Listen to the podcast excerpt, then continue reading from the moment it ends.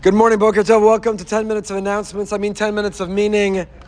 Mesilas Yesharim, please help yourself to coffee and donuts, and always in tremendous gratitude to our series sponsor, who sponsored anonymously Zecher Nishmas, Alter Shlomo Ben Pinchas. We are on the 23rd chapter of Mesilas Yesharim. The Ramchal has been teaching us the virtue, the value of living a life of humility, the significance, the importance, what a core and central value it is to always be aware and mindful to never swell with arrogance, to not follow our ego, but to always understand who we are and what our place is, and for that to be reflected in our demeanor, in our posture, in our speech, in our thought, in our behavior.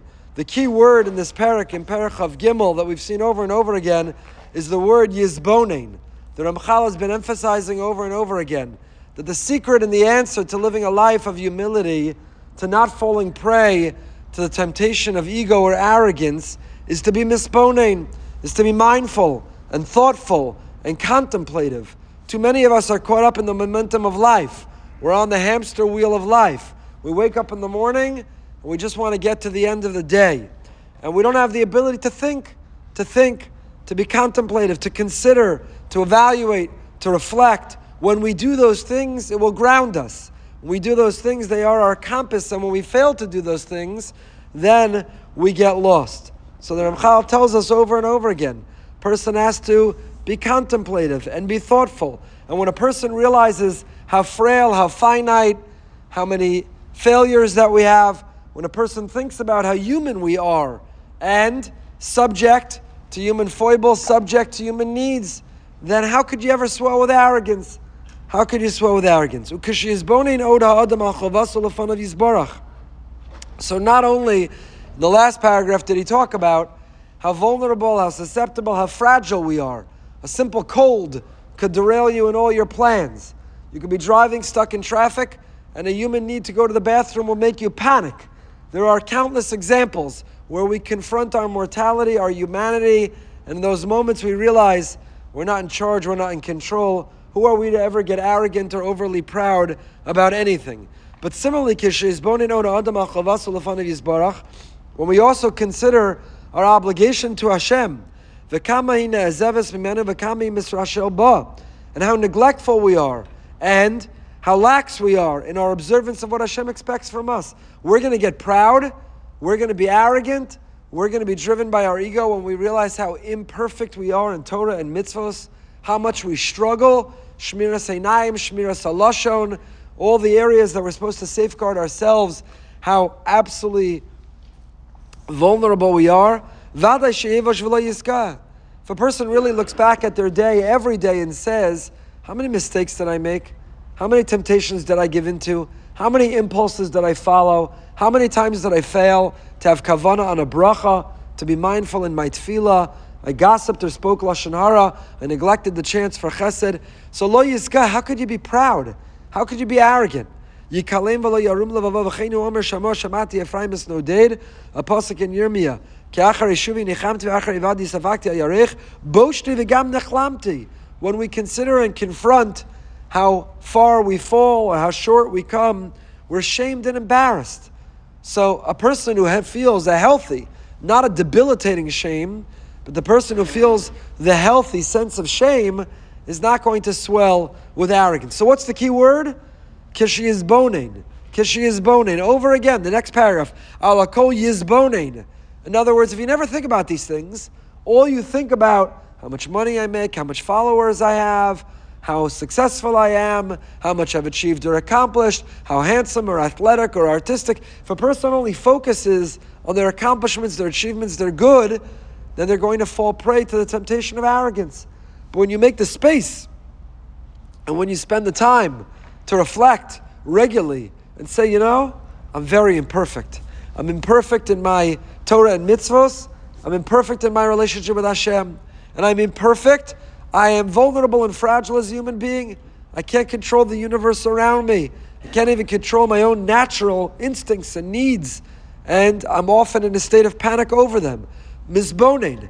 Just contemplate, reflect, interrupt the day, and consider these things, and you'll realize there is no room to be arrogant about anything.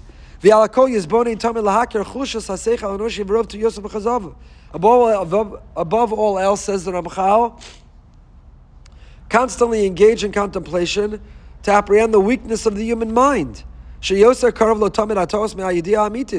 That we more often make mistakes than we're right.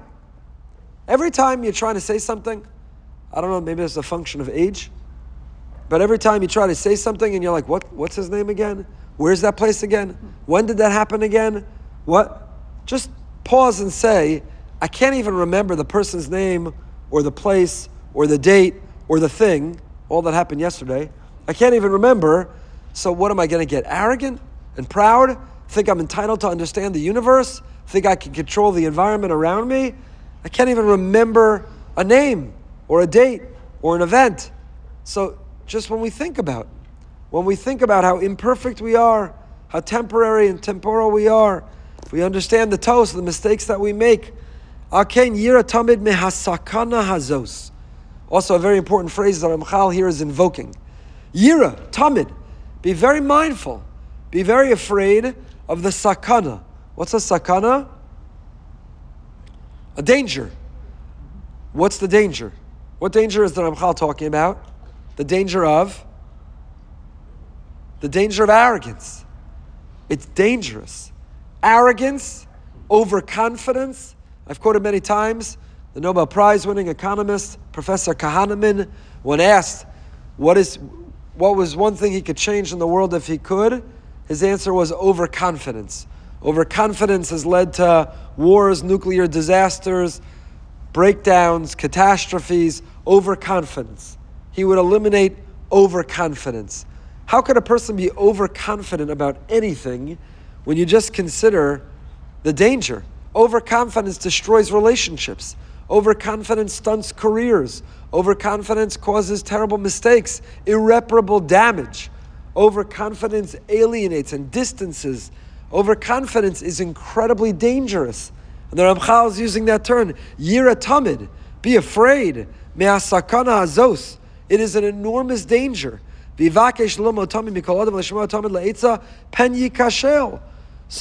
how do you offset? What's the antidote to this danger that you should fear?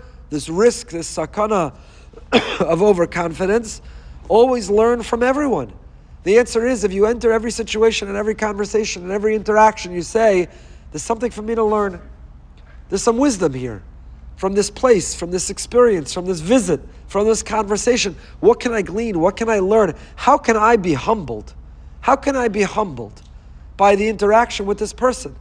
Maybe they're not as old, maybe they're not as mature, maybe they're not as smart, maybe they're not as rich, maybe they're not as accomplished, but there is a way in which there is something to learn from everyone. And if we go in with the attitude, what can I extract? What can I learn? What can I take away from this place, this person, this experience, this event, from this visit? Then you will be humbled. And that's why our rabbi said, who's really the wise person? When you learn from everyone. Pasuk in Mishlei says, one who takes advice is wise. Chazal told us, Mar be'etza, mar be'tfuna. You know, you have those people, they're so arrogant, they never need advice from anyone. They have all the answers, they dominate every conversation, they think they have a monopoly on the truth. They're never interested in advice. The truly smartest people are the ones mar be'etza, mar betfuna. There's so many smart people who have such life experience, who've already made the mistakes that you can learn from. Why not learn from them? Mar be'etza, the more you seek advice and counsel, the more you're able to humble and go to others and learn. Mar betfuna, the more wisdom that you have. You get an education that other people paid for, that other people spent the time on, that other people made the mistakes. Mar be'etza, mar betfuna, shamea le'etza chacham. The problem is, it takes humility. It takes humility to go to people and say, "No, talk to me. I want to learn. Can I ask you some questions? Can you tell me how you built your business, how you built your platform, how you found balance, how you raised your children, how you have with a marriage that seems, at least on the outside, you have? Teach me. Talk to me. Share with me." But there's so many people who don't want to do that because what do you mean? I should share with him. I'm going to learn from him. He should learn from me. I have what to teach him. But it's such a mistake. We're, we're only doing a disservice to ourselves. The more we seek wisdom, counsel, advice, the more we ask, the more we expose ourselves, the more that we learn. We'll pick up next time, Mafside Hamida Hazos. What gets in the way of this humility, this core central character trait? We'll pick up with next time. I'm with Amuna 845 tonight behind the Bima from Camp HASC, where I was this past Shabbos. We recorded a live before an audience, Motzei Shabbos. The camp director, staff, counselors, and uh, alumni. Great, great conversations. That is tonight, 9 o'clock. Till next time, stay happy, stay healthy, and stay holy.